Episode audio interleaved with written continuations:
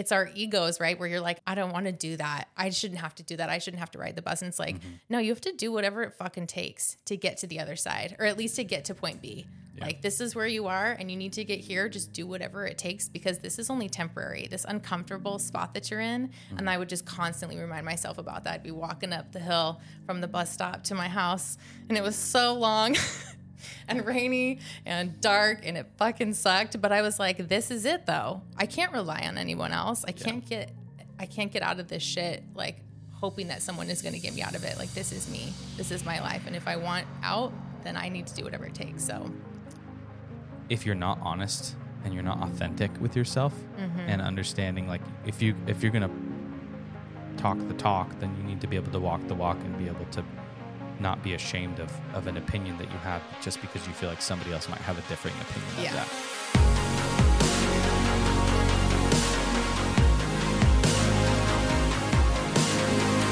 Uh, guys, welcome to I don't know what episode this is. It's uh, getting a lot now, uh, but welcome to the Failure Podcast, guys. I'm your host Austin, and uh, I am here with Alicen Humphreys, which Alicen has a pretty intriguing story, and she you're an entrepreneur to some extent. You you created kind of some uh, actually it's very relatable to this podcast, we'll say, but I'm excited to dive into that. So Yep. welcome. thank you thank you Welcome, for having Alicen. me Yeah, Yay. not a problem. Um, we have an interesting meeting on how we met, yeah which I want to. I'll I'll blast that out real quick. But you were at a what do we call it? It was a it was a trading or It's a, a- craft event. craft fair It was a craft fair. craft fair. Yep. I Yeah. was I was there with my mom. She had a booth there. She's like an entrepreneur too, and she's always loved crafting, like since I was a little kid. But she's gotten back into it recently, and that was her first craft show. So did did your your mother is uh what does she what does she craft? Let's give her a plug. Yeah, she, yeah. So Cottage Kissed, follow her on Facebook. she's so cute. She does like vintage, like stuffed. Like I don't- I'm gonna totally butcher this. I'm so sorry, mom, but it's like dolls. Okay. but they're kind of like vintage kissed, cottage kissed. It's like that kind of um, distressed look on some things. There's like Annie dolls, Mm. um, yeah, like Raggedy Ann and Andy. I definitely know a few people that would love those, so Yeah, I'll and reach out to them. gnomes. She's got a lot of gnomes. I'm a gnome fan. Yeah, I don't know they're why. super popular. My my wife randomly last year at the end of Walmart. Actually, my mother in law and my wife were shopping in Walmart, and they had there was one of those like tall like hard gnome things. Yeah, and that, that, that was like a pretty big gnome, right? And I don't know why my mother in law just goes like, Austin would probably like that. He likes gnomes, right? I was like, wait. When I heard this story, I'm like, what made you guys Yeah. think that I have a gnome obsession all of a sudden? They were like, I, don't you like gnomes? And I'm like, when? This is I your thing. when have I ever said that I like gnomes? It's so random. But anyway, yeah, I, I was like, so now we have a big gnome in our house, and I'm Nice. just gonna take on. favorite. I'm gonna take it on. Yeah, I'm gonna own up to it and just say that I like gnomes. But Yeah, uh, enough about the gnomes. Let's talk about you. Yeah. I want to know. You have a coaching. Is it a coaching and like a, a consulting more or less, like on life? yeah. Well, specifically, it, I mean, it's really evolved this past year. So, um, it started out as more focused on helping people manage their anxiety. Um, that's also a journey that I went through in my later years where I started to really struggle with anxiety and panic attacks. And it was just like fucking sucked. It was miserable. Um, so I really, and it took me a long time to kind of get that under control and to heal from the traumas that were triggering the anxiety and to really even understand that I was having anxiety. Like I thought something was physically wrong with me whenever I was having a panic attack. So it was a really long journey to figure out like how to find safety within myself, how to regulate my nervous system and just let anxiety kind of move through you without like just spiraling out of control into an attack. And so I wanted to like share with people what I've learned and what's helped me. Um, but another big piece of my journey, probably even bigger, is my recovery story. So Right. I've kind of transitioned a little bit just because that feels a little bit like, I don't know, feels a little bit closer to home for me. It was just a really big transformation. And I think there's a lot of people out there um, that didn't get the same resources that I did. And so that's kind of what I'm focusing on now is helping people that are, you know, new in recovery, or maybe they've been in recovery for a little bit, but are still kind of like fumbling and like just needing to kind of fill in the gaps. Right. And so that's where I come in. and I wish I would have had somebody. I saw the fly. I wish I would have had somebody though. Um, We're gonna be fighting this the whole fucking podcast again. You son of a bitches! I'm gonna kill you. I will. But you Yeah. wish you had. You said you wish you had somebody like you. I would. Yeah, I, so I started working. I've worked with a lot of coaches, and I see a therapist who I absolutely love. Um, but I wish I would have had that a little bit earlier on in my journey because it was there was a lot of fumbling and a lot of things that I was going through that was hard, and it would have been nice to have somebody kind of pave the way, or at least just kind of give me a little bit more direction. It was just something that I kind of had to grit and bear it and figure out myself. Right. Um, so if I can help somebody move through these life situations that happen when you are newly into recovery, Yeah. um, and also part of my story through addiction was I faced some criminal charges, and that fucking sucked. And it you you don't realize unless you've been through it how those things affect your life, just like small things too, like the ability to get a job and to rent an Airbnb or to get a house, um, to volunteer for certain things. Like I've heard other moms out there that have been through the same thing. They're like, I can't volunteer for this thing with my kid because they do a background check. And so it's just like navigating through those situations too. Right. Like it it was hard and just to have extra support through that situation i think a lot of people in recovery could really benefit from that. So i just i was like i think i need to lean into this you know? It's been something that i've yeah i've been wanting to you know help in that space for a long time but never really knew where my place was.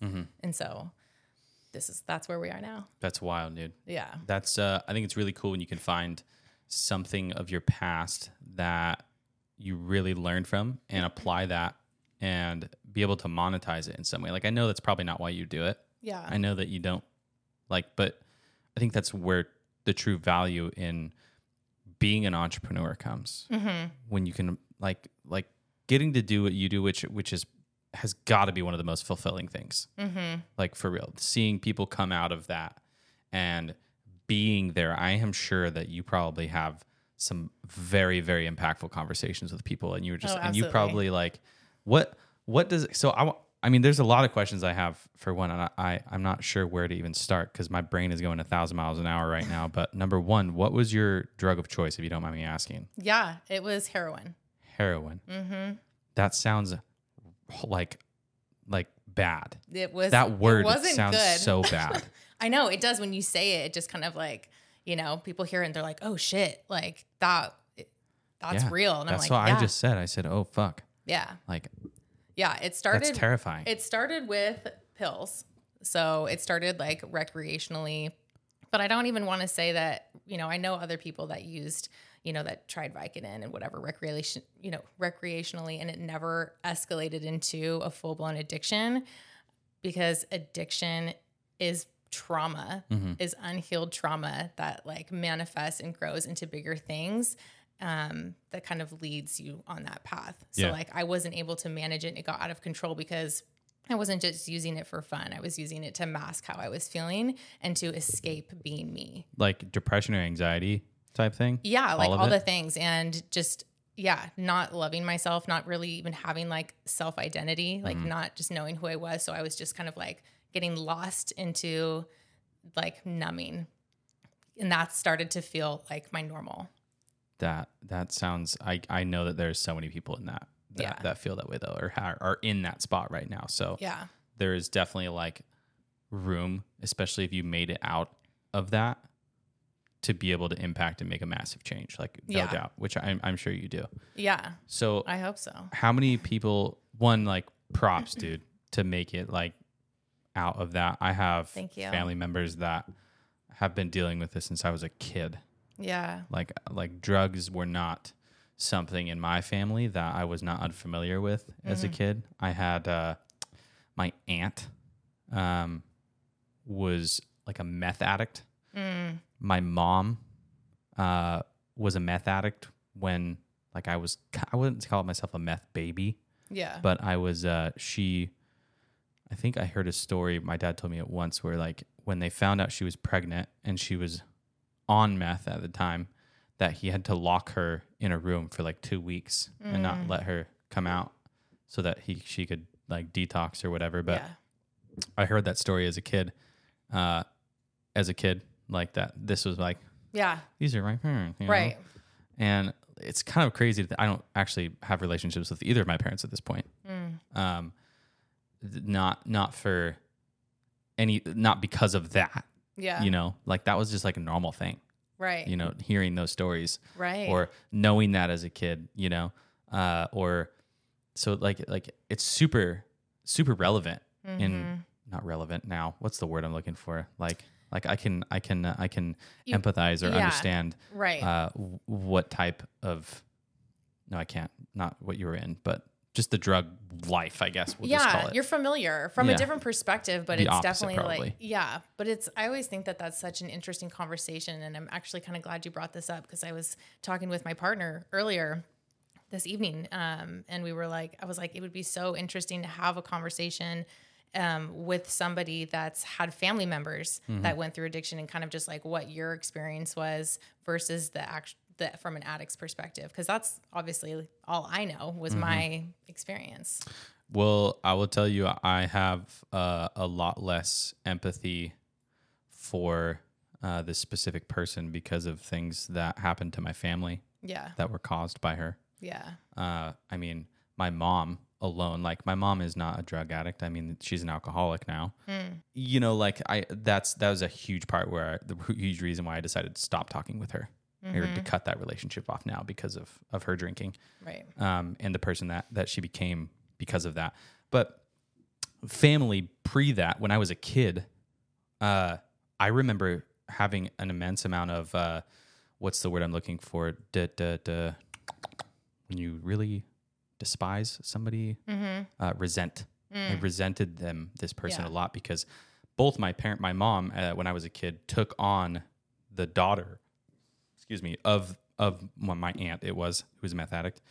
She, uh, we, my mom cared for her daughter uh, all grew all growing up, and I remember countless times where my grandfather, my uncle, my mother would pay for her to come here or there, or get a room here or a house here, and it was always lies and deceit and never just anything to get the next fix which as an adult now. I completely understand that Yeah. the mindset. And my grandparents are mormon. Yeah. and they I are grew up the Mormon. they are dude they go what's up mormons? What's going on guys? No I'm just kidding. Totally kidding. My half my family is mormon. It can't was mormon not anymore. Same.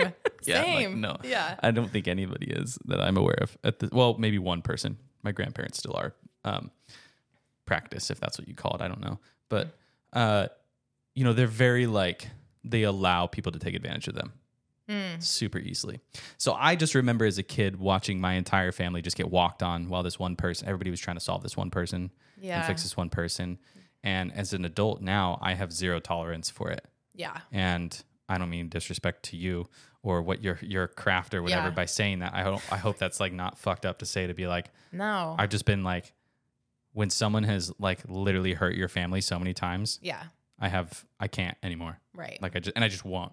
Yeah. So like you that's what I have told them for years is like you guys like they're like it's my daughter I can't and I'm not doubt my kid is not addicted to drugs so I don't know what that feels like. yeah. But in for me, I don't care if it's family Mm-hmm. or not. But if you're going to hurt people around you to the extent where like these people have been helping you for 20 plus years, at some point you have to like Yeah. move on. You got to cut them off. I mean, you have to have boundaries. You got to keep yourself safe, your family safe. Mm-hmm. Um, and I can totally relate. You know, I have a sibling that, you know, I don't really know what she's up to, to be honest. Um, we don't have a relationship anymore, which sucks because I love her and she's my sister. But like at just over so many years of just the same bullshit, you're like, I just can't. I just can't have you in my life the way that I would like you to or the way that you would like because I just don't trust you. Mm-hmm. And I you're a wild card and that's just not safe for my energy, for my mental health, for my family and so I'm just going to have to love you from a distance. Mm-hmm. You know. Having those conversations is hard though. It's not awesome.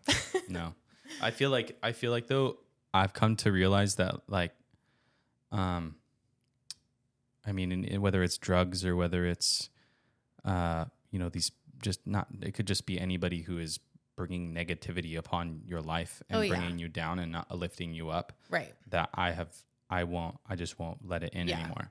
Same. It's like my mental health and my ability to take care of myself and my family Yeah. is the most important thing.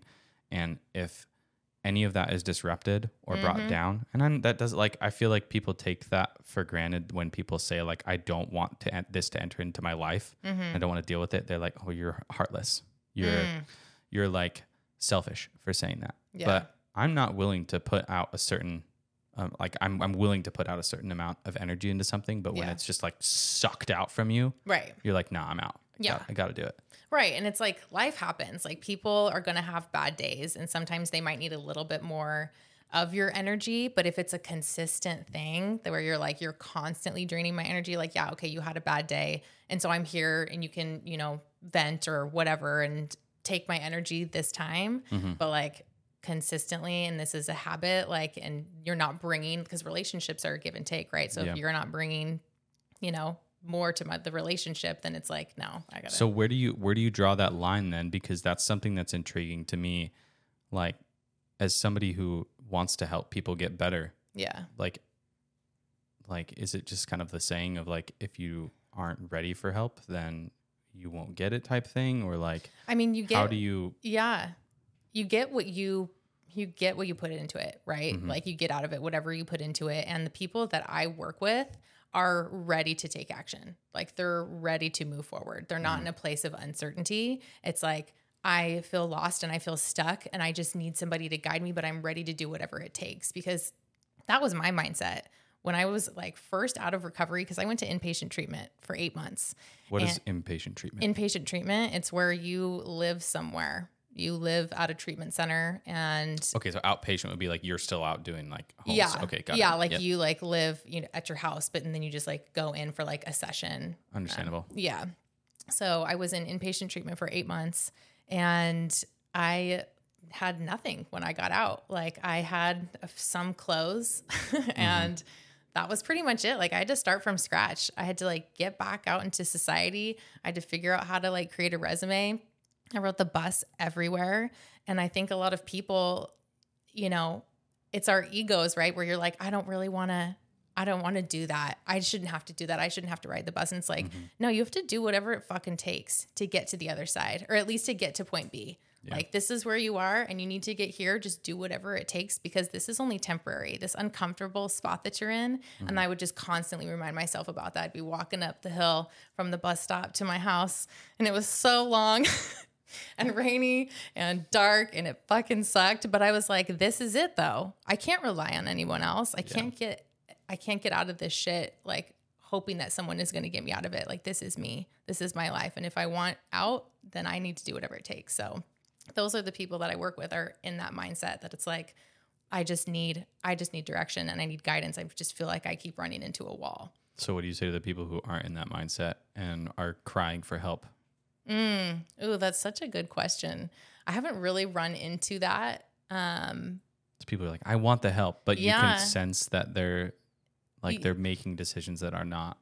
are not are aligned with signifying their that. words. Yeah. Yeah. Um, oh, that's a really good question. You haven't haven't. I with haven't had to deal with that yet, but I should probably prep. Like it's not like it's um, it's it's kind of like firing a customer. I would think. yeah.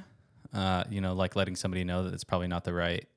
Uh, you know, if they, that that they have to be ready to f- fully take on those steps. But I feel like also like making that judgment call is got like hard. It is really You know? hard for sure. And it's like if you want to work together and you're ready to put in the work and to go through the program um, and commit Mm-hmm. to you know our meetings and and reaching out when you need to and all of you know and working through the steps and all of that, then it's like yeah, I'm here, you know. And it's like I can only check in so much, you know. Like you have to be.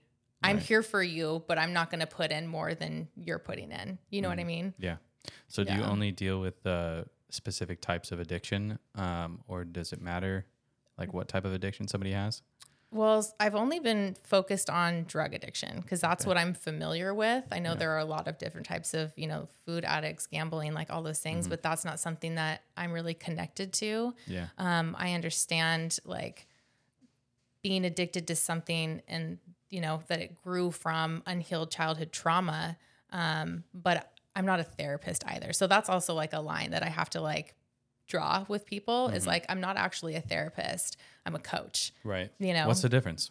so a therapist, you know, that's a medical professional. That's somebody that's licensed to help, um, you know, help you move through certain situations with specific approaches. And it's like, I know this through experience and I know this through education. Um, but I'm not a medical professional. I can't diagnose you with anything. Um, I can't recommend medical things for you. Um, so it's definitely a, a sensitive line, you know? Yeah. Yeah. No, I could get it. Yeah.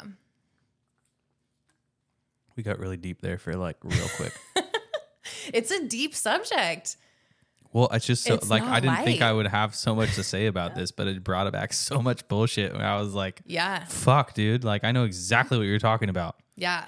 It's it just kills me still. But Yeah. anyway, how do you my uh how do you, how do you like find people? Like, do you uh, kind of count on people to reach out to you, type thing, to help? Oh, Um, yeah, a little bit. It's mostly social media Okay. and word of mouth and like referrals at Yeah. this point because I've been in the recovery world for a bit. So I know, you know, a lot of people. Um, and just like through family and friends and other people that see what I do and they're like, hey, I have somebody that might, you know.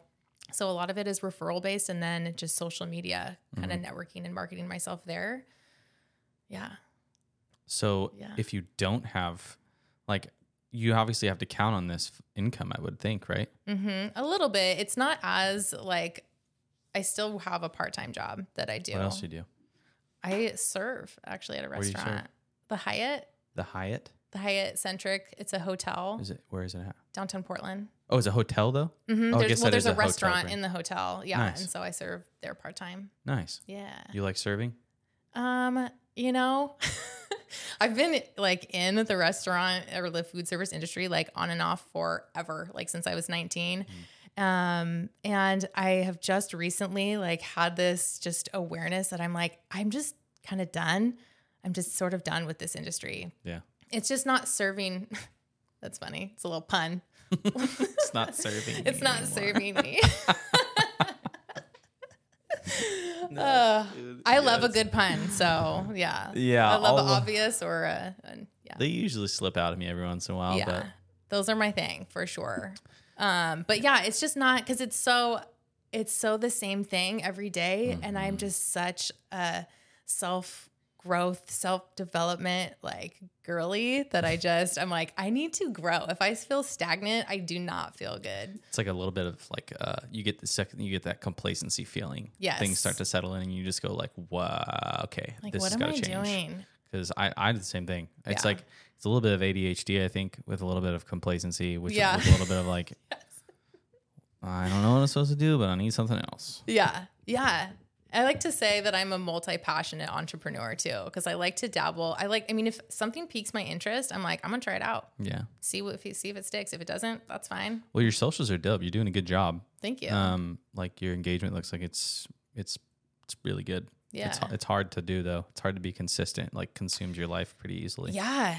Yeah, man. That's like the biggest thing with social media is especially being a coach and like kind of relying on, you know, social media. You like Mm-hmm. you, you know, you need to show up every day. You need to show up. And I'm like, dang, sometimes like it just life is exhausting. like, I don't want to show up today. Can I like take a freaking break? like, isn't that what you're supposed to do when you're an entrepreneur? You're supposed to be able to take breaks when you want. Yeah. Well, we're not quite there yet, apparently. But yeah. So that's It's the only the thing is. I'm like, dang, you know, and and I also don't want to force it. Like if I have something to say and like I'm like, I need to get this out, I'll create a post and I'm Yeah. feeling I'm feeling in that energy. I'll totally, you know, um, put something together, but I don't want to force it. Like I don't want to just post a post. Mm-hmm. Yeah. Like I want it to have value and substance. Agreed. I think in your industry, that's probably it's. It's also like I have I have that often too. Even now, like I almost like sometimes I wonder if I should have like like I think that's why this this page is kind of slowly transitioned to, into like a more motivational style thing because like originally it was like I want to talk to entrepreneurs and ask about your business Yeah. and learn about like what you do. And I come to find out like everybody has some whack ass story, dude. Like just like I have a crazy fucking story. I only say that because I have one, you know. But like Yeah. everyone's got like something interesting to say. It's just Yeah. like kind of like getting it out of them. Like some people are dry. Mm-hmm. Some people don't have that that ability to convey what what they've been through. Yeah. Because either bury it or just like don't think it's interesting to other people. Yeah. But if you ask a question, the right one, and then they open this box, you go like, "What? Mm-hmm. what? Yeah. You did what? You farted on your teacher in the second grade and she sued you? What? I don't know where that came from. I was like, was that a earlier episode? Hundred percent no. I literally just like I don't know. I w- my gram has been stuck on these freaking fart things lately. I get f- caught in the fart sand. You know what the dick sand is? No. So it's like it's like quicksand, but it's like you start talking about dicks, and then as men, we can't stop talking about dicks, so we get caught in the quicksand, the dick sand. I have never heard that term. You're welcome. The fart sand is what I was talking about, not even the dick sand. Anyway, I we don't whatever, but like the the I've been scrolling like because I try and do that to stay engaged, but I end Yeah. up watching the dumb videos, like Yeah. the really stupid things. Like Yeah. the, I, I saw this one yesterday where the it's like a girlfriend asking her boyfriend. She's they would go, "Hey, uh, like match my fart sound," and they're like about to fart, and then they'll go. The person will go, "Okay." And then they'll fart, and it sounds exactly like the sound that they made, and you're like you're like guessing their fart sound. What? It is, Like that they're actually farting? yeah, it's oddly intriguing. I really want to try it with my wife. What? Uh-huh. That is not possible. yeah, it's like thinking Match you're like my fart You're- sound. no, you're like guess my fart sound is what I meant. Guess my fart sound. So this we're gonna this may or may not like, make it, don't but hear like it. Don't leave it. I don't. no for re- like blocking my the Google's gonna like you're gonna open it up and it's gonna be this video. You're gonna be like, no, No. I'm trapped. Damn it. But for real, yeah, try it with your. Have you guys broke the fart barrier yet? Well, yeah. We've been together for almost eight years. Okay. So yeah, How long did it take? not long. It's really hot in here. Start talking about farts and it just gets really Yeah. not long. No, I mean to me, farting isn't a big deal. I'm not one of those girls that's like, I don't fart. You're like, we we're human. Second date We all do. Yeah. for me. Yeah. Not I didn't break it. She did. Oh, really? Mm-hmm. It's always the girl first. But this was an. Uh, I don't know. I'm gonna have to tell this story now. Devin, when we first met, we were. Uh, I was going to this weird point in my life where like I just, I was, I was like ready to meet the love of my life, right? And I was just like, I was ready. I was there, Yeah. and I think I was like 22 or three or something like that. Anyway, our second date, we go to a Mexican restaurant. It's one of Devin's favorite foods. Freaking, what are we having today? Mexican. What are we having tomorrow? Mexican burritos. and we eat burritos, and I I didn't know it, but she was lactose intolerant, Oh, and she was trying to be nice. I think. I was wondering why the first time we met, I got like a pepperoni pizza, like Domino's. Like I was super bad with dating, but got, yeah. got you took her out pizza. to Domino's. And no, no, I ordered it, and like you know, we were whatever. Classy. Yeah. And uh, she didn't eat any. I was like, oh, okay. Like, no big deal. She doesn't want any Domino's. That's fine. Yeah. Um, so anyway, we eat Mexican food and we go out and I was like giving her a kiss goodbye. And we were kissing for like maybe like a few seconds. Um, Did you hug? Did you hug the fart out of her? Is that what- she stopped me. We had had a few drinks in us. I think we had margaritas. And um, she stops me and pulls away and just like rips ass. like hardcore, like the loudest fucking fart that I've ever heard. And I looked at her and I was like, I love you. I knew you were gonna say yeah. I think I just fell in love. like, I don't know. I was just like, I was in my mind, I was like, what the fuck just happened? Like, that did not just happen. But she was like, I am so sorry. Like, I can, could not do this any longer. and like, I, we both laughed. It was such a, actually, it sounds weird, but No, it's very like, like, it was such like, like that moment, like we're like over a fucking fart, but like, it was like that moment where I, I remember thinking like, I am never going to meet another woman like this in my life yeah. I mean, she was obviously super Like, comfortable. totally doesn't give a fuck what Yeah. anybody thinks. Yeah. And and in that I remember going home and I had like that weird moment where like I walked in, I had my roommates around the couch. They were like, "So, how'd it go, bro?" And I was like, I went up against the wall. And I sat like this, and I was like, "I'm gonna marry that girl," and I did. Oh, It's my love story. that is guys. such a sweet love story. It's, it all started with a fart. so not what I expected. I'm glad I was able to tell that story, and I'm glad I haven't Yeah. told it in a really long time, but that one's one of my favorites. So like it. getting away from the fart sand that we got stuck in for so long. Oh my gosh. I'm sorry. I'm sorry. Um, I don't even know where to go right now. We're like so off I the kilter of How did we get here? how did we get here? Um, let's. I'm gonna switch directions dramatically. Yeah, and I want to know about the moment that I want to know, like when you were in, when you, when I'm not laughing at that, but I have to get the, yeah. you know, you like been smiling for a minute. You Yeah. gotta like, Yeah. I want to know about when you were uh, during your addiction and you were coming out of your addiction. Mm-hmm. Um, I can assume it's probably pretty lonely. Oh yeah. And so I want to know what it was that clicked in your brain that Mm. made you decide that, like, you know, I can fight this because I I can assume it's got to be one of the hardest things in the world for people that Yeah. are in the addiction to be like, hey, uh, I'm just gonna. I'm stop just gonna today. stop today. Yeah, You know, I used to be a smoker. I quit a couple times. Quitting vaping was actually harder than it was quitting smoking for me, Mm. but that was tough. I can't imagine Yeah. what it's like trying to quit a drug like that. Yeah. Yeah. It was really fucking hard. Um, because yeah, I mean, you're just, you're not just, how do I even explain this? Your whole, whole being is addicted at this point. Like it's your body, like you're physically addicted. It's your emotions and it's like just mentally, like everything is just your whole life. So is like, that's your focus. That's like all you're trying to do. Um, so it's really hard to just be like, I'm just going to be done today, especially after so many years of the same thing, right? Um, like a part of me wanted to, and I remember like there are um what are those clinics called they're just like places that you can go detox centers there's like detox centers you can go for like seven days just to like literally detox and then you're out the door Right.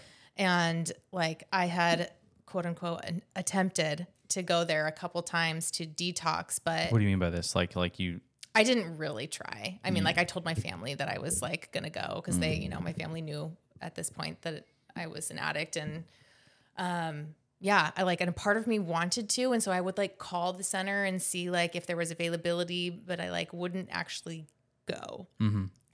Um because it's just yeah, you just can't even fathom having to go through an actual detox. It's fucking terrible. And every time that I went through that, I was in jail.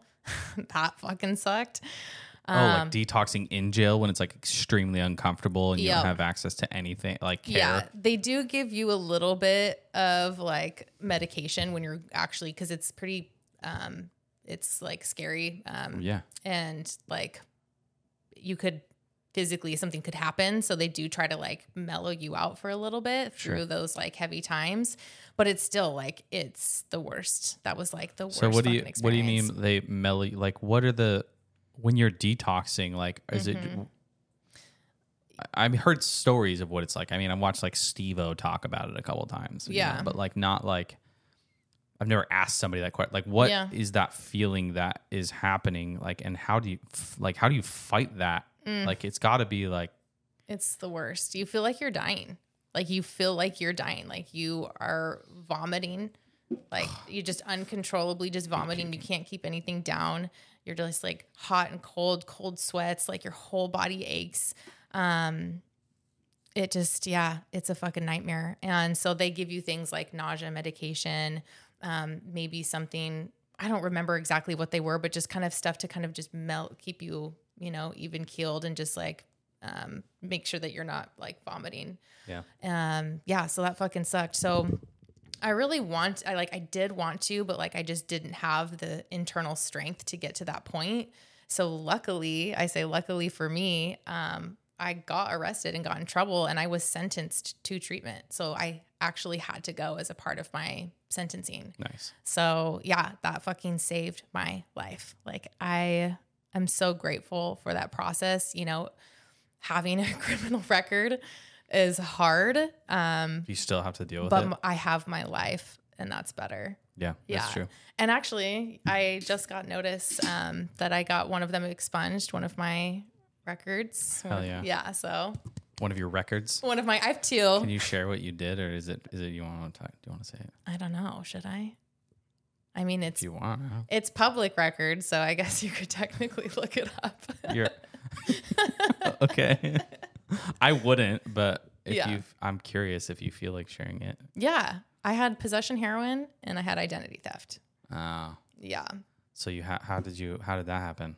Um, po- the identity theft was, I was just, I ha- so this chick lived with us. Her and her. So you're hanging out with the wrong people. Well, yeah. I mean, addicts hang out with other like- addicts. That's the only people I hung out with. Yeah. But she had this like little system of like turning in fake prescriptions, um, to get pills. And she was like, if you go and turn one of these prescriptions in for me and pick it up, I'll let you keep one of the bottles. And I was like, perfect. You know, like Mm-hmm. Yeah. just an addict's brain. You're like, oh, yeah, I'll do whatever. It doesn't even matter. Mm-hmm. So she gives me this prescription and I, you know, turn it in and they sit there and wait. I'm at like a random fucking Walgreens or something. Mm-hmm. And all of a sudden, cops walk up to me. And I Mm. was like, fuck, this they're for me for sure. And they were. Um, but because it was um, one an actual doctor's name that was on the prescription, that was the identity theft. Uh, Ah, it fucking sucked. dude. I know. I know. Not awesome. It was not um not one of my best days for sure. And then the possession heroin was after that about a year later and I had gotten pulled over and I was getting arrested because I had violated my probation, wasn't doing what I was supposed to be doing. And I had heroin on me as they were arresting me. So, boom. You're you just It just super stoked. I just was not winning at life at that moment. Um, so yeah, through all of that, I got sentenced to go to treatment, and this treatment center just was everything that I needed. I actually kind of struggled through it a little bit. The program is six months, and I was there for eight because I was a rule breaker.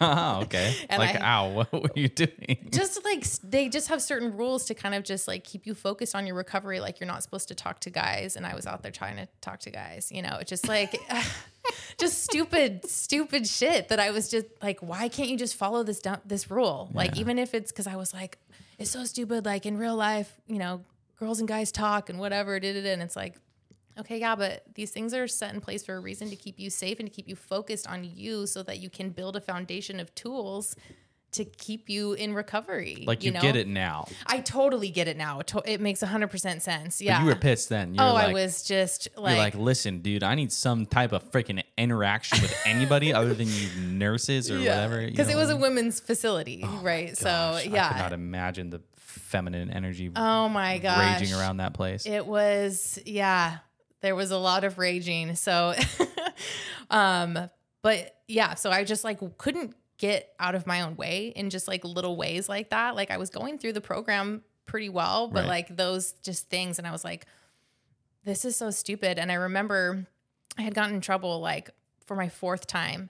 And the, I forget what his role is, but he's like the kind of like, I'll say the manager um, of the center. And he pulls me into his office and he's like, listen, the only reason you're not getting sent back to jail right now is because we can't get a hold of your probation officer.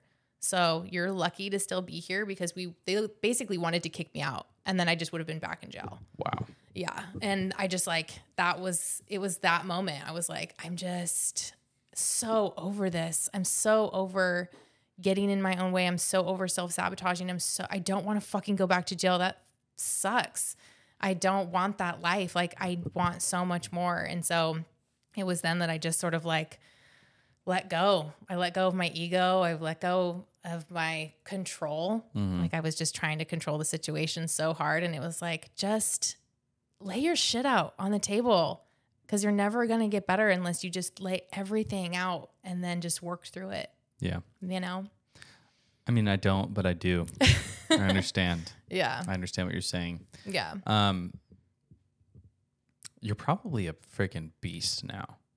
Oh, yeah. Like you're like nothing can fucking touch me now, dude. You Yeah. probably feel invincible after making it through all of that. Yeah, I do. I mean, I do and I don't. Like, I definitely have my days, especially when I started my entrepreneurial journey, where I'm like, what the fuck am I doing? Yeah. Like, who am I? And like, um, imposter syndrome. Mm-hmm. Ugh. Imposter syndrome totally still gets me, but I'm Gets me too to. sometimes. Yeah. I have that feeling all the time. Yeah. Like still, like I struggle so bad with that. I'm like, "Wha- Yeah. Like, this am not I? real. Like Yeah. why?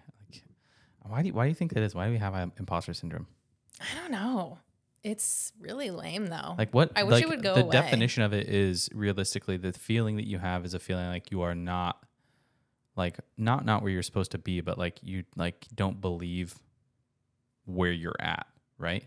Yeah. Like you, or like, you feel like you should be somewhere else.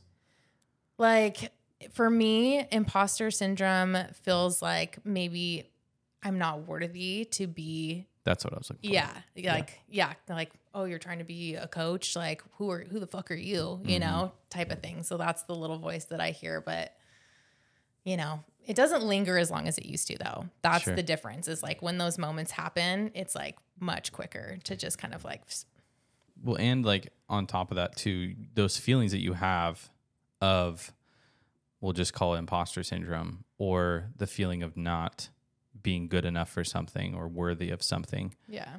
Um, that's probably a similar feeling that, like the same feeling that you had then too, but you've just Yes. learned to deal with the fact and work through those thoughts Yes. versus letting them consume you Yes.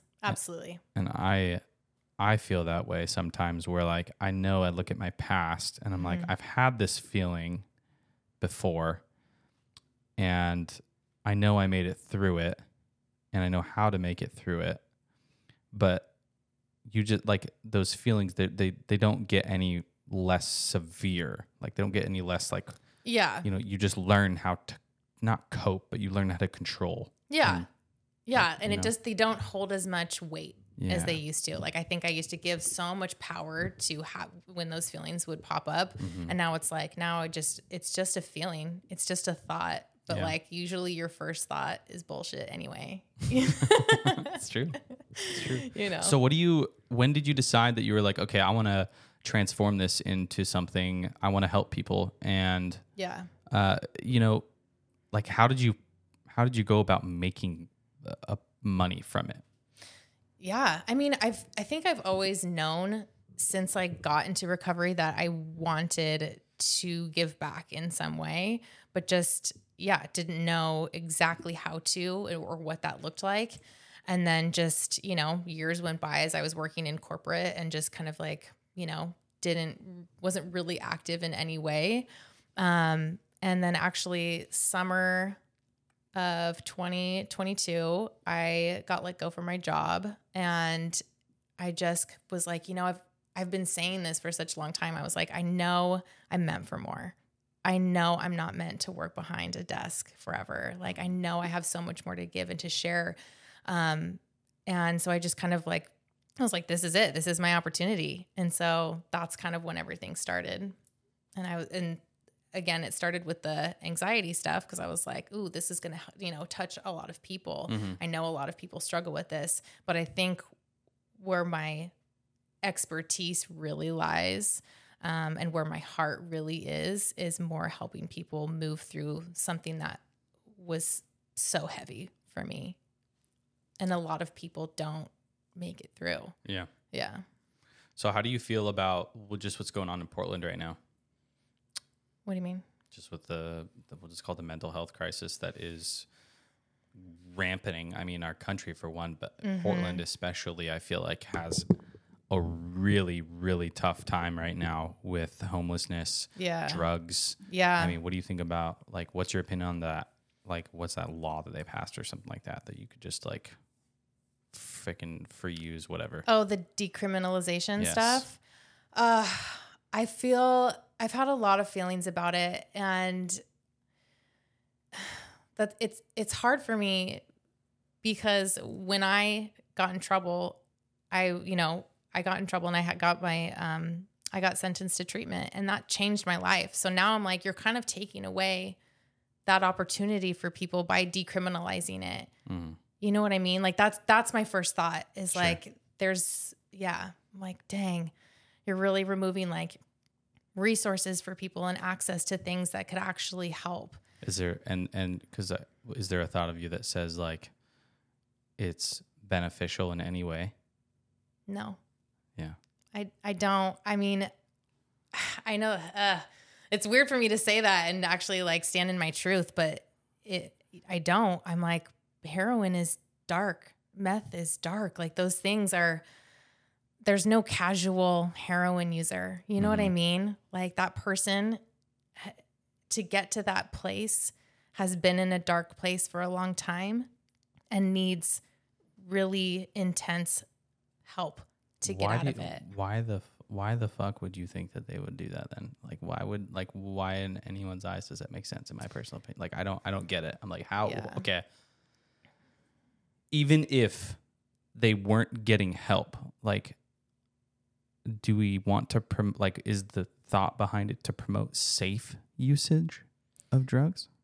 Like say like doing it without feeling like you know like if they decriminalize it then like i'm trying to understand the, the reasoning behind that Yeah. like are you uh, are I you would- aware of it no, I would love to understand more about it or Yeah. somebody that understands that i side haven't of thought it. about it in forever so like I've just, Yeah. The minute I heard about it and there was a lot of positive feedback from Mhm. people like, oh, this is so great. This is so progressive. And I didn't say anything because in my head, I was just like, to me, this doesn't feel right. Coming from an addict's perspective or Yeah. a recovering addict's perspective, I'm not really sure, but it doesn't feel right to me. yeah it's got to be tough it's just got to be it's got to be tough to like i don't know i mean i'm sure i'm sure there's got to be a piece of these people that are just like okay well now what do i do like I, I mean i know nobody thinks about getting caught and i'm sure that the thing in their mind right now is like well they don't give a shit so who cares Yeah. like I'll just go about my day and do my uh, you know my shit and it'll be fine. Yeah. And I don't know. I haven't actually thought about that in a long time. yeah. I know that it's really hard to just see like the the way that it has really transformed from what I remember Portland being as a kid Yeah.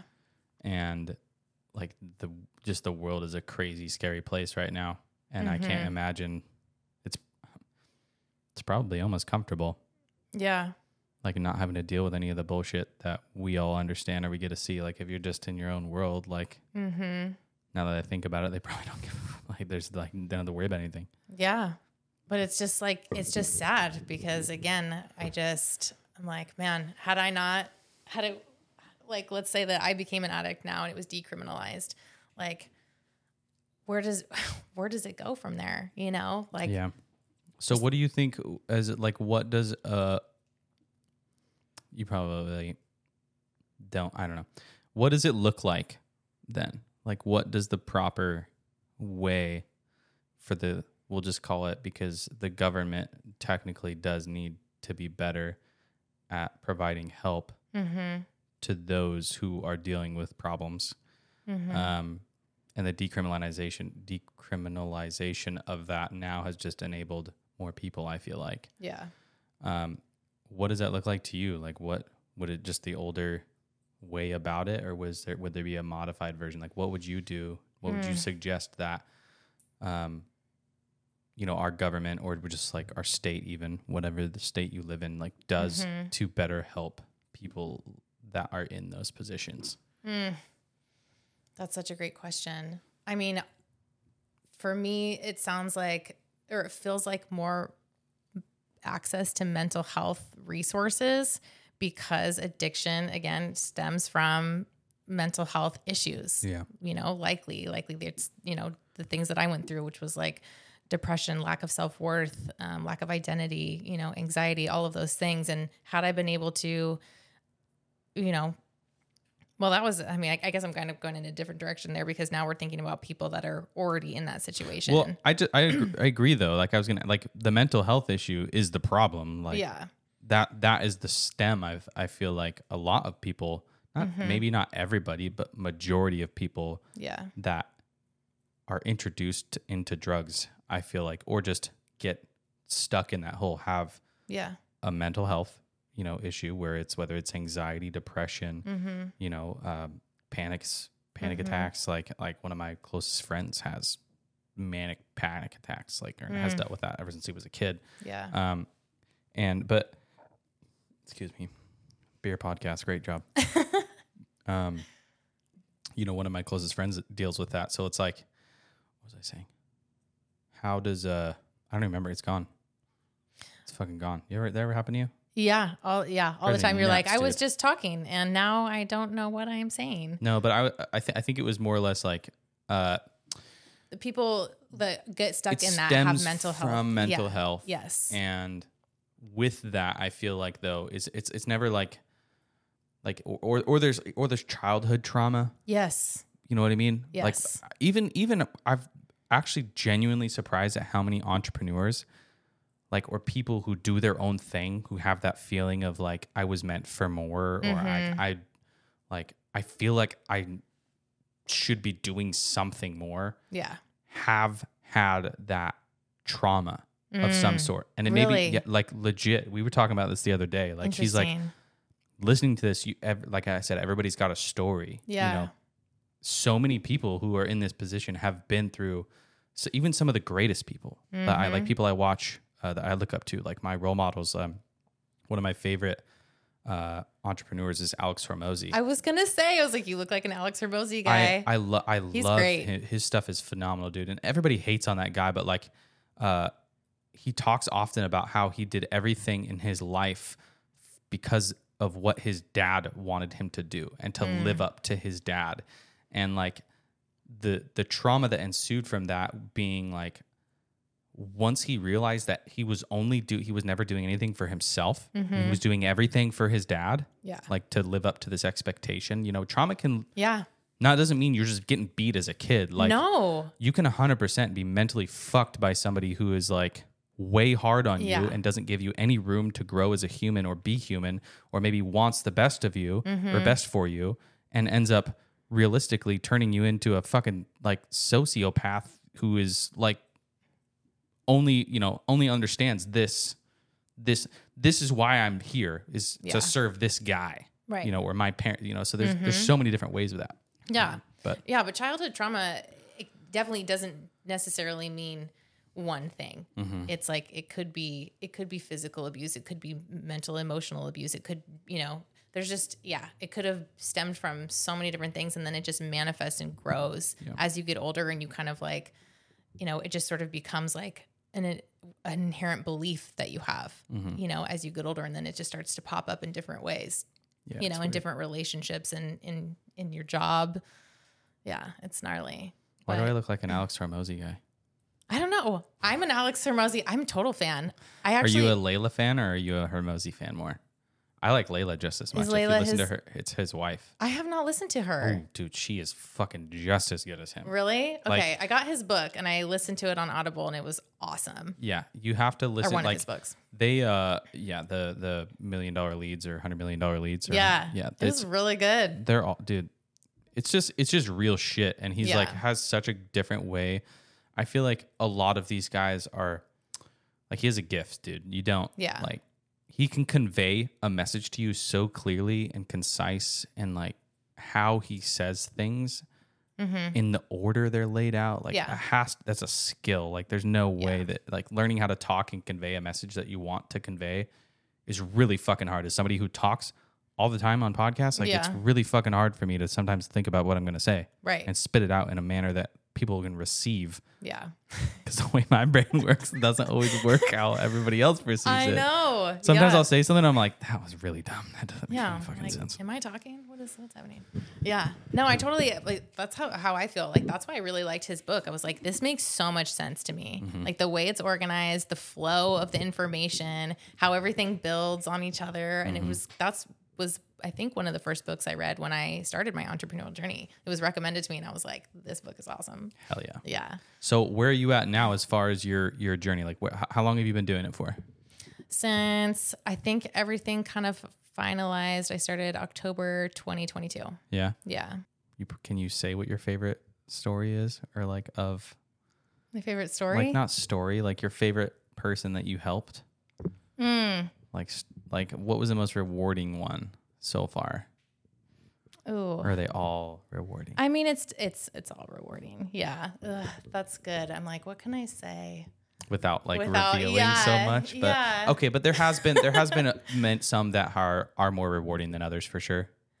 I mean, yeah, Yeah. yeah. Like- it's it's all rewarding though, because yeah, I don't know. Do you feel like you make I don't have connections? favorites. I Well- know I get it. Like, but like, do you feel like you making you uh like like do you ever get like attached to these people where you're like you're like oh like I want to actually like talk to this person after this and Sometimes, like become friends. yeah, or, like, if you build, yeah, if we build like a rapport and have like a really good back and forth. Mhm. And I'm not against. I mean, I'm just a coach. It's not like you know, I'm not a, I'm not a therapist. You know, Yeah. so it's like if that's something that somebody like want, if they want to continue having a friendship or you know communicating after their sessions, like mm-hmm. I'm totally open to that. Right. Yeah. But you're because then I'm just like trying to figure out. You're like, okay, so after this three months, I just want you to know, like, can't talk to you anymore. Sorry. Or if like there's somewhere they're like, hey, I really enjoyed like, like this was this. I feel like I've developed a friendship with you, and like, can we talk after this? Like, can we just be friends? And then you're like, well, fuck, is this person just trying to get free shit? There's definitely a line, you know, and, and I've heard that a lot with, um, you know, listening to other coaches and mentors and stuff that it's like they say, you know, your clients are not your friends. And so I think that's something that each coach has to kind of just figure out for themselves, like where that line is for them, or if they even want to cross that line at all. Um, I worked with a coach, um, and we like she was my coach, and we are still friends Right. you know, and we kind of talked about that. And she was like, well, I don't know. It was, I, I don't feel whatever about it. And I was like, I don't feel any way about it. I want to keep talking. You're fucking awesome. Yeah. Like, so I think it just depends. I think it's Depends a, per- I think it's kind of a kind of. personal preference. Yeah. Yeah. But yeah, that's such a good point that like, you know, people take, you don't want people to take advantage Well, and like, how do you make that judgment, dude? Yeah. Because I feel like you or know, like friends that have asked me for help. Jill could be like, you know, Alicen, like, we're just like, I love you so much. Like, thank Yeah. you so much for your help. Like, I don't want to lose contact with you. Like, can we go get like uh, a lunch on this date? like, and go like hang out or something? Want to go shopping? Whatever girls do, whatever. I don't know. go to the bowling alley. Yeah. Yeah. I Or then you're like, and then you're like, well, it- how do you judge that? I guess you just have to be a good judge of character. Well, also it can it's happened where that's that's happened, but I don't feel the same. Yeah. Like I'm ha- like we had a great, you know. oh no. I know, and it's so I feel so terrible because I'm like I, you know, this is a sales tactic I for think you, you're a dude. great person, li- but I don't, I don't feel the same. I know, and you're like, she's like, shit, sign me up for another three months then. I'm I out.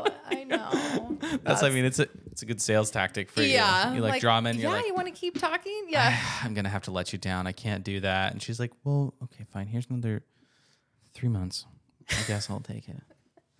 that's terrible. it is terrible. it's horrible, but I couldn't. Yeah. I, could- I, That's a genuine. I feel like concern. Yeah, it is. It's definitely it it it comes up for sure. So I've never been to therapy. Oh, I should go. I've never seen a counselor. I've never been to therapy. I've had drastic moments of depression, Yeah. anxiety, all of the above. Yeah. And I'm curious. Have you ever been to therapy, Carter? Counseling? this It's like this is my therapy. This is my counseling Yeah. session. Uh, what does that look like as somebody who Mm. grew up in a very masculine time and it just wasn't normal for dudes to go to therapy? It's becoming a very regular, normal thing nowadays, which I think Yeah. is great. it's awesome. Um, you know, and and and justifying the cost for my mental health. Uh, you know, and even even like Yeah.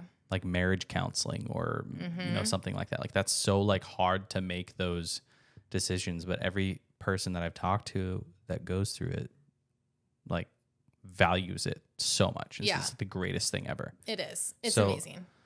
What does a session look like?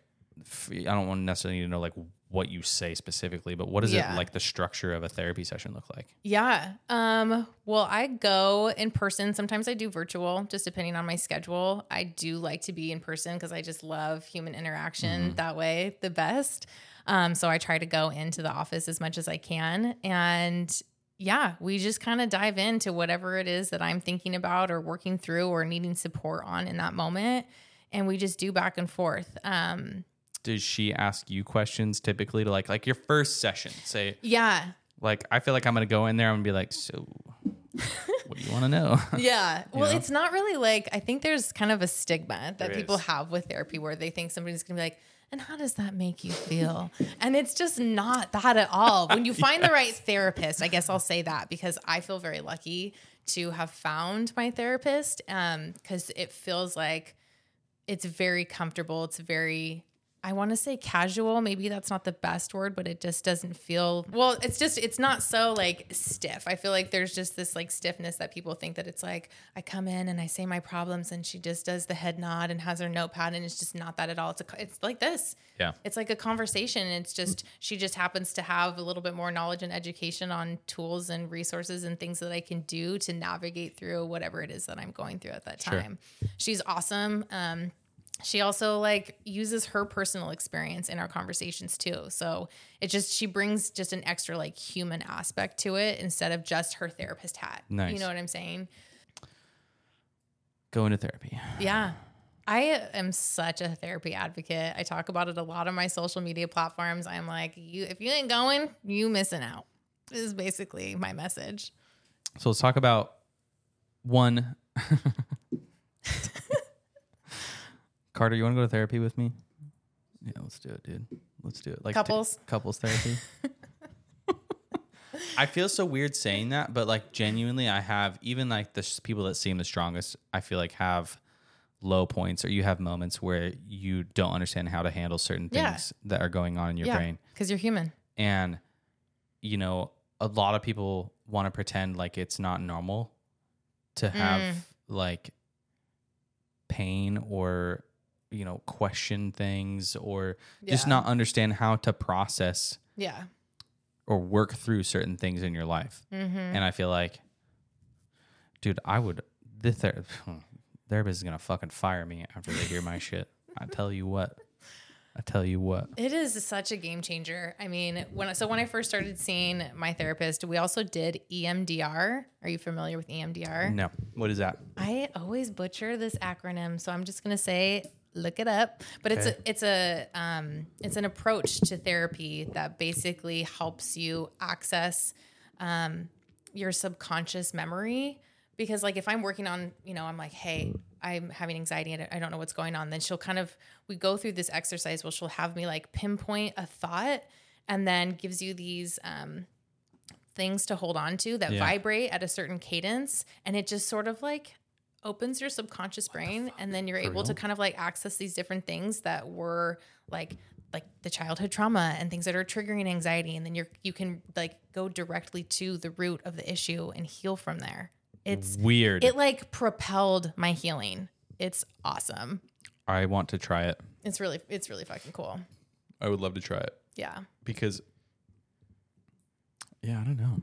I don't know. I mean, I, like I said, I, I'm I'm such a little bitch. I like to cry like all the time. mm-hmm. Like I feel so much better after why I cry. does crying make you a bitch crying is good Uh, I don't know. I've talked about this before too, but I'm like a like a fat baby. My wife makes fun of me all the time for it. Like she's like says I'm sensitive. I'm not ashamed to fucking. s- I Yeah. think that's another thing uh, that a problem that I have is. I wonder how many people actually look at me and be like, "Bro, like, you were like not at all what I thought you were gonna be or something." Like sometimes things come out of my mouth and I'm like, "Yeah, my wife thinks I'm a sensitive little bitch." They're like, Well, she doesn't actually say a little bitch, but she just say I'm sensitive sometimes. Yeah. I just use I don't know why that's like a correlation in my brain Yeah. that crying goes with that, but no, dude, I think it's totally natural, and I I actually feel if I don't for like months, Yeah.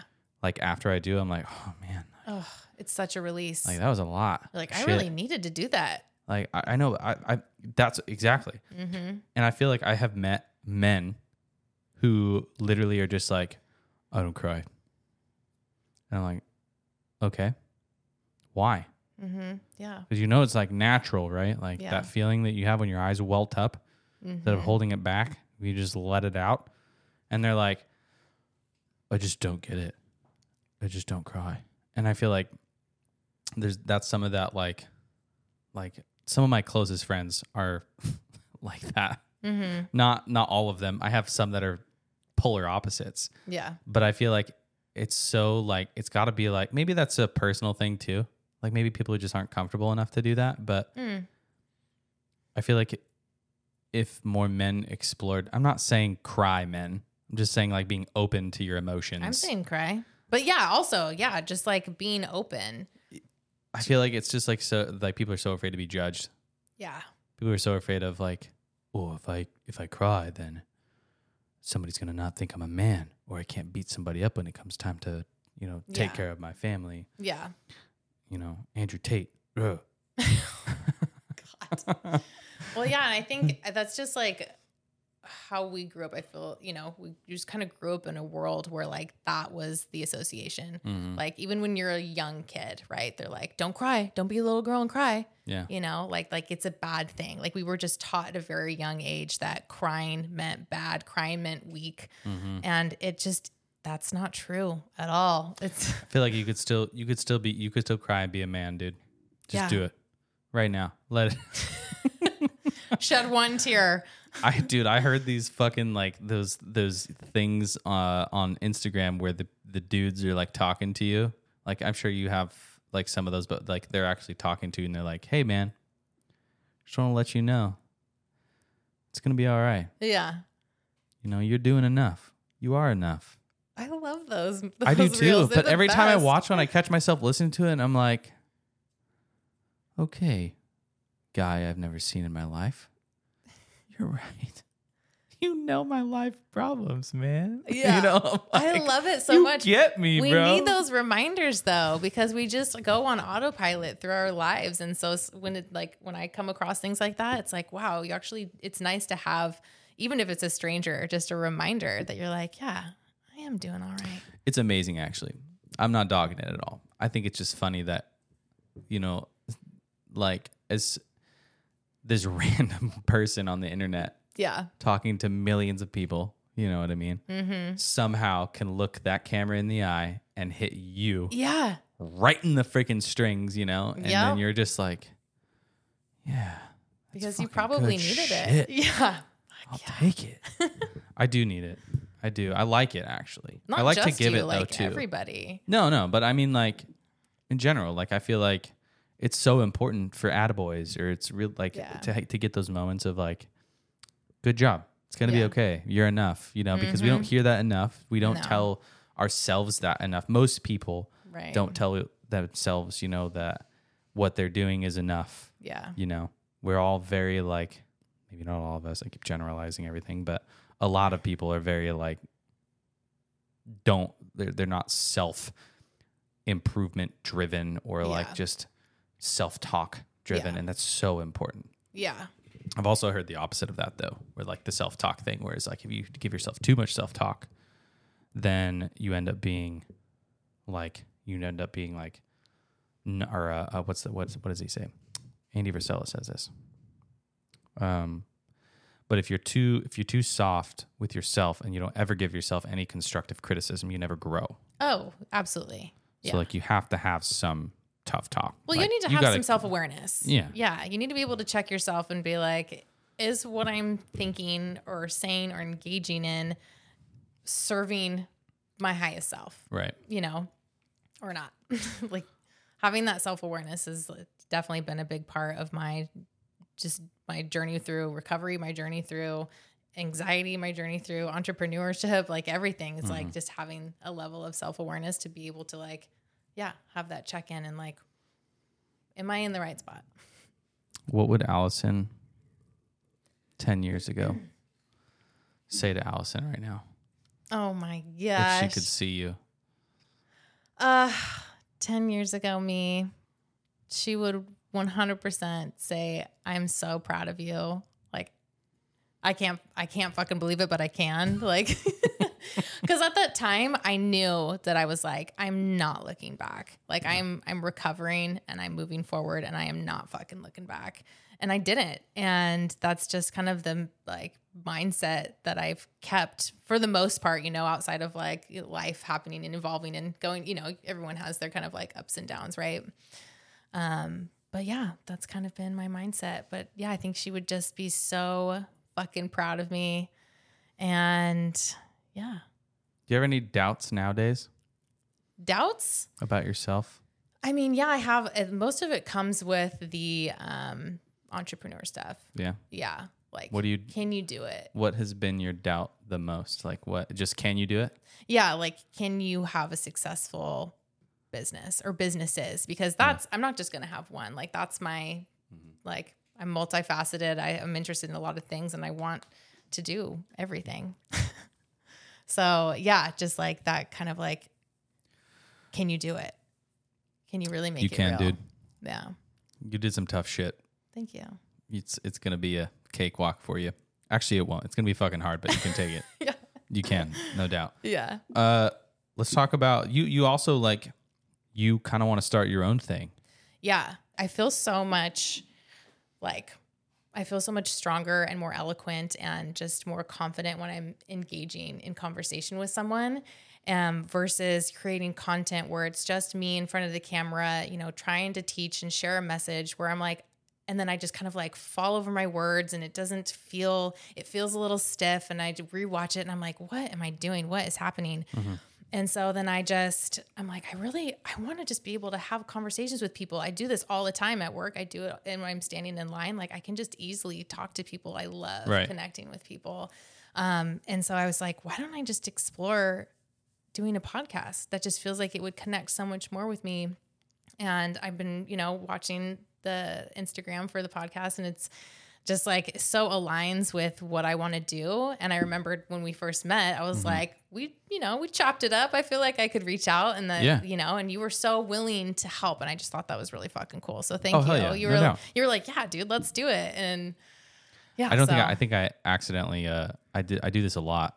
Uh I get a lot of I, t- I have a lot of messages a day between employees and Yeah. my wife and yeah, thing putting out fires and then trying to respond to messages and I, I didn't respond to you for like three days and I messaged you back. I was like, Hey, I swear I didn't mean to blow you off, but like yes, like we can for sure, you know, do this. But yeah, um, yeah, podcasting is dope, dude, and I strongly recommend it to anybody who just like has a vision and wants to share their their vision or their dream.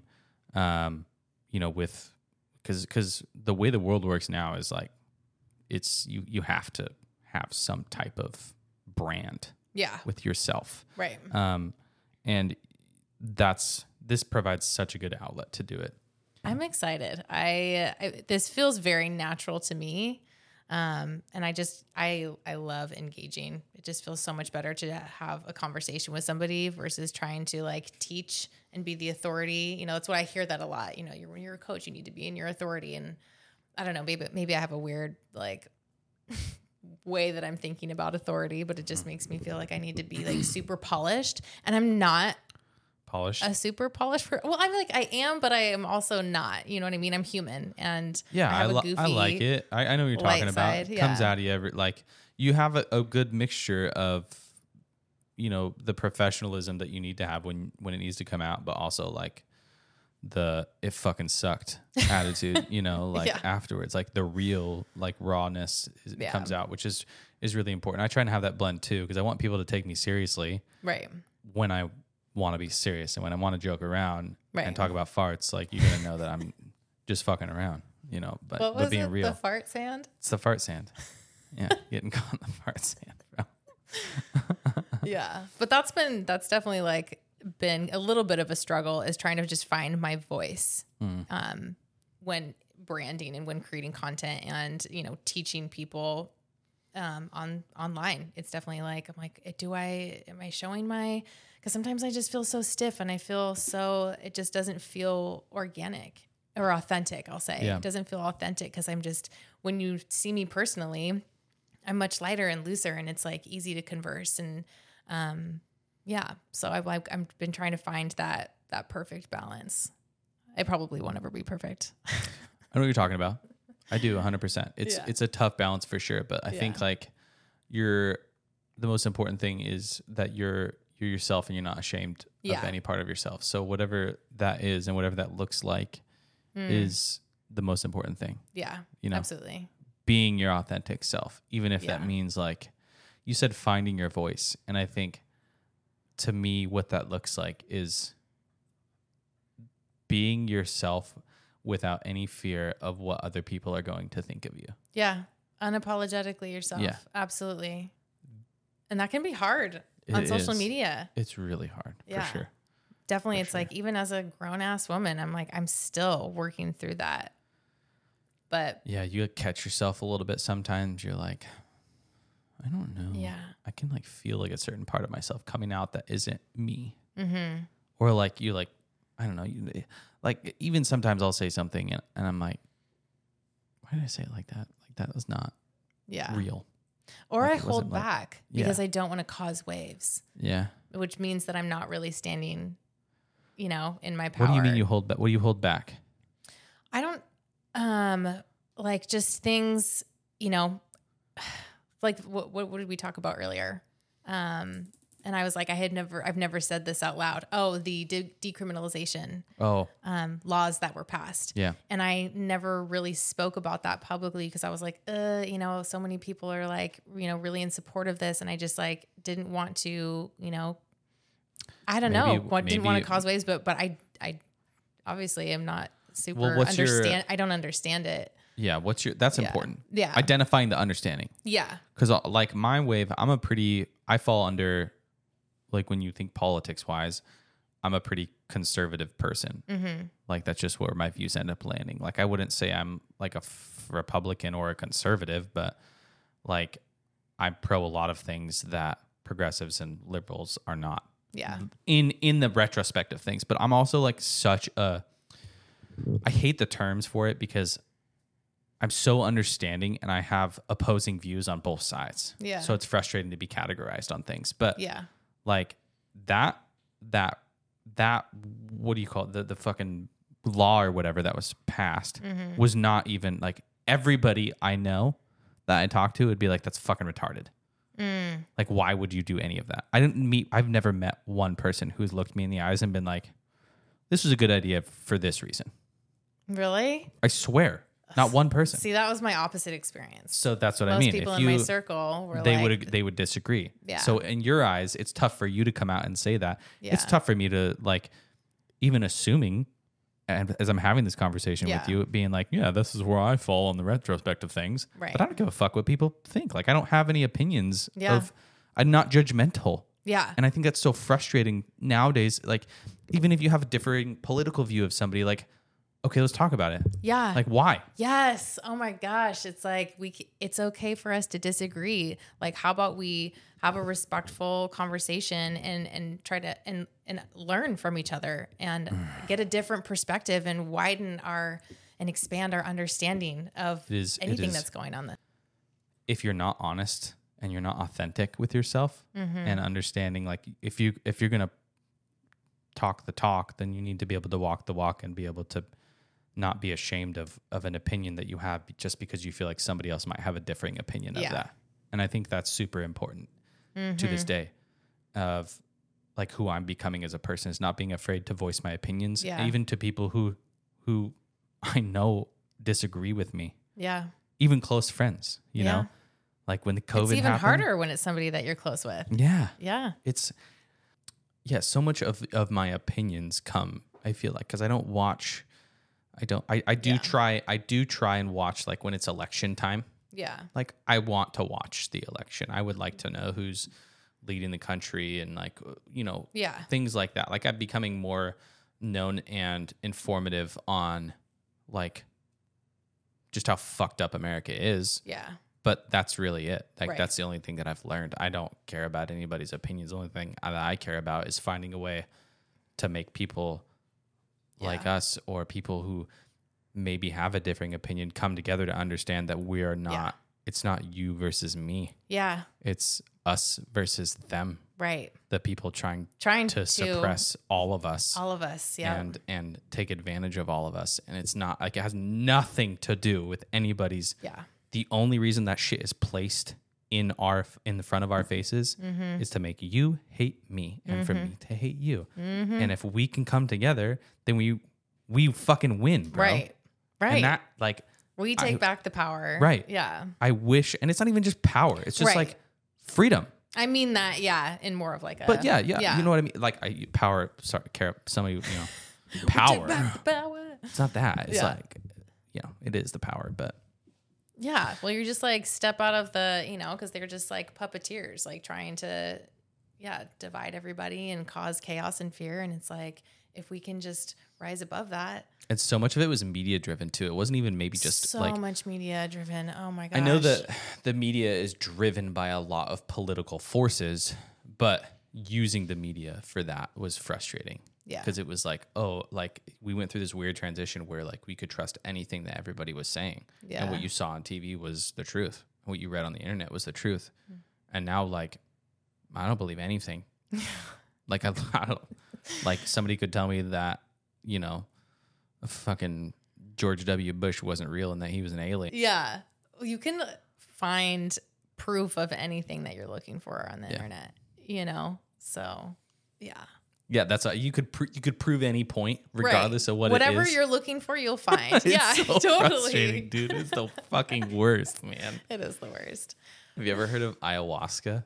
I have, yeah. Have you done that? I haven't. Have you? Dude, I had uh no, I haven't, but I heard I've heard some wild fucking stories about ayahuasca Really? and like what that does to your mind and like your like Like in a good way? well yeah, well sort of. Like you could if you're not careful, like it could really like set you in a bad space. But Yeah. there's this this uh we had one of our friends on the podcast early on haley parker she's a realtor in the area but she talked about this ayahuasca journey that she had and she went on and how like it was fucking terrifying Oh no. and it like really changed her her but it, it makes you f- it made her feel like some of the worst possible things you could ever feel so it changed her perspective on like the mm. importance of life yeah. so it showed you the worst so that you could become like Yeah. you could be thankful for what it is. yeah. So I don't know that everybody's experience is like that. That was hers. I've heard a couple experiences similar to that, but Yeah.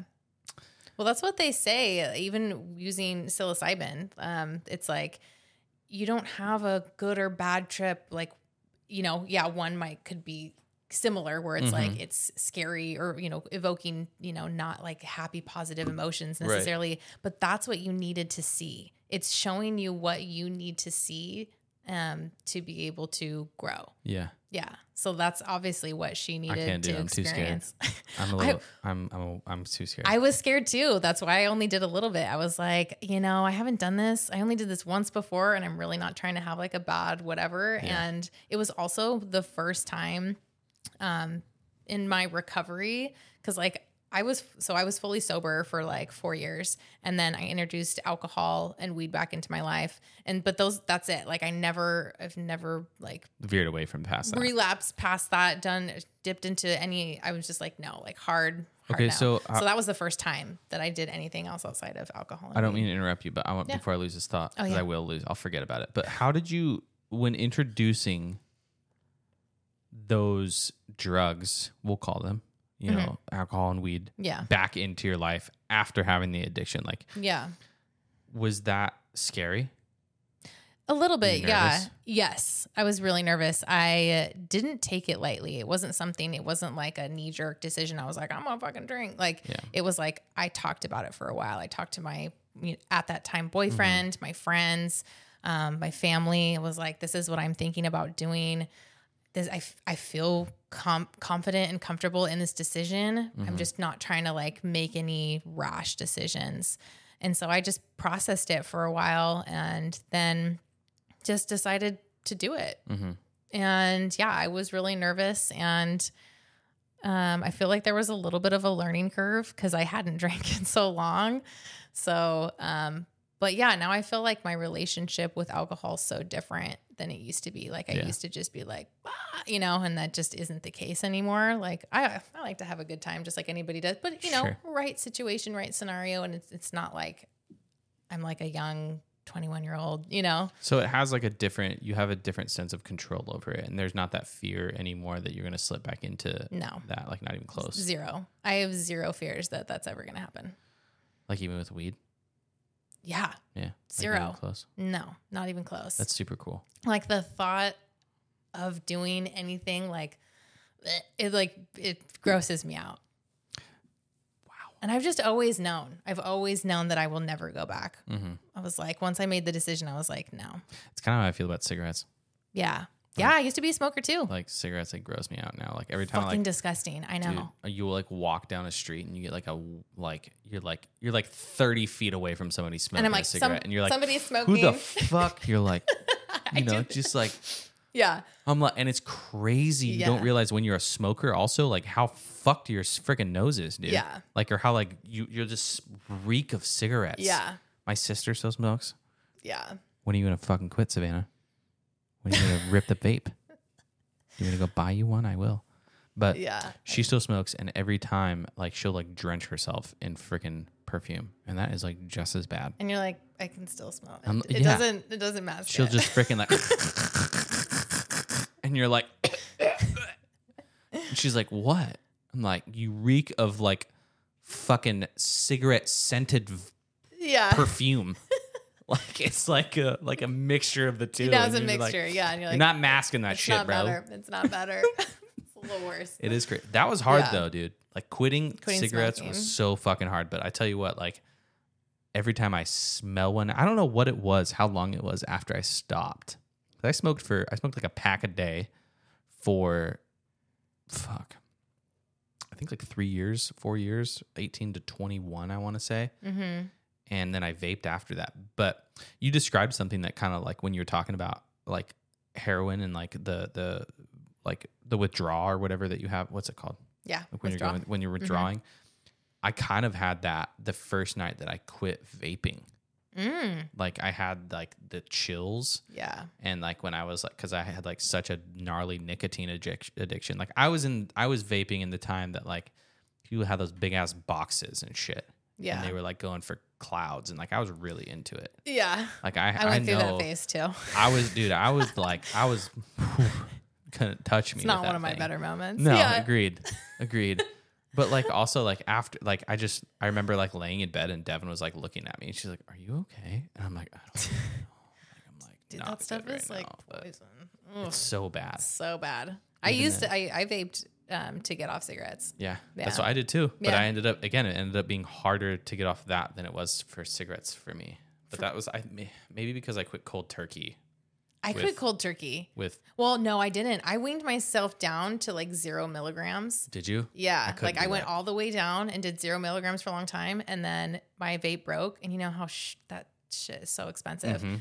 I was just like decided not to buy another one. I was like, I'm just not gonna fucking deal with it, and so I just, just stopped smoking. I was a non-smoker at that moment. I'm done, dude. I threw mine in the garbage can. I was like, because Devin was giving me shit for it, and that was the only reason, the only way that I knew that I would quit if I if I fucking chucked it as hard as I could in the garbage can out of anger, Yeah, so it would break. yeah, Then I knew I couldn't smoke it again Yeah. because I'd just grab it out of the garbage can if I knew I Yeah. could. yeah. Like you don't realize how like desperate you would get. Like there's many times where I would throw it away and I'd be like, oh, "Fuck, I'll just go back in there and grab it." Just rinse it off real quick. Yeah, just like it's got a little bit of banana on it, a little bit of meat, some spaghetti or something. But uh, at least give her a rinse. Oh, sick. Let's wrap this up, dude. This was All a right. fucking pleasure. Like I had so much fun with you, Yeah. and I learned a ton. And I'm very thankful for your wisdom and your openness and your Hmm. ability to just like be yourself and be genuine. Um, Thank you. makes me want to want to just uphold that more. Yeah. So I'm thankful for this this this opportunity, this connection, and I hope we stay Me connected. too. Yeah, absolutely. And uh, good luck with your podcast. Thank you. We're gonna promote the shit out of that Yeah. on here. We're gonna fucking you can get be my that first guest. Um, yeah, I'd love to. I'd love to. Um, but yeah, thank you so much, Alicen. Yeah. Where do people find you? Thank you so much for having me. You can follow me on Instagram at Alicen Humphreys. And that's pretty much my main place that I'm living right now. I did TikTok for a minute, but I, f- I feel really, I feel good on Instagram right now. I like it, dude. Yeah. Well, good luck. We'll keep in touch. And uh, you guys, thank you so much for watching. Do me a favor. Uh, I would greatly appreciate it if you could hit the subscribe button. I know there's a lot of you that watch this that don't hit the button. Again, I can see it. Please hit the button. It would greatly help uh, grow this channel. We don't ask for any money. We don't have any subscriptions or anything like that. All this shit is free.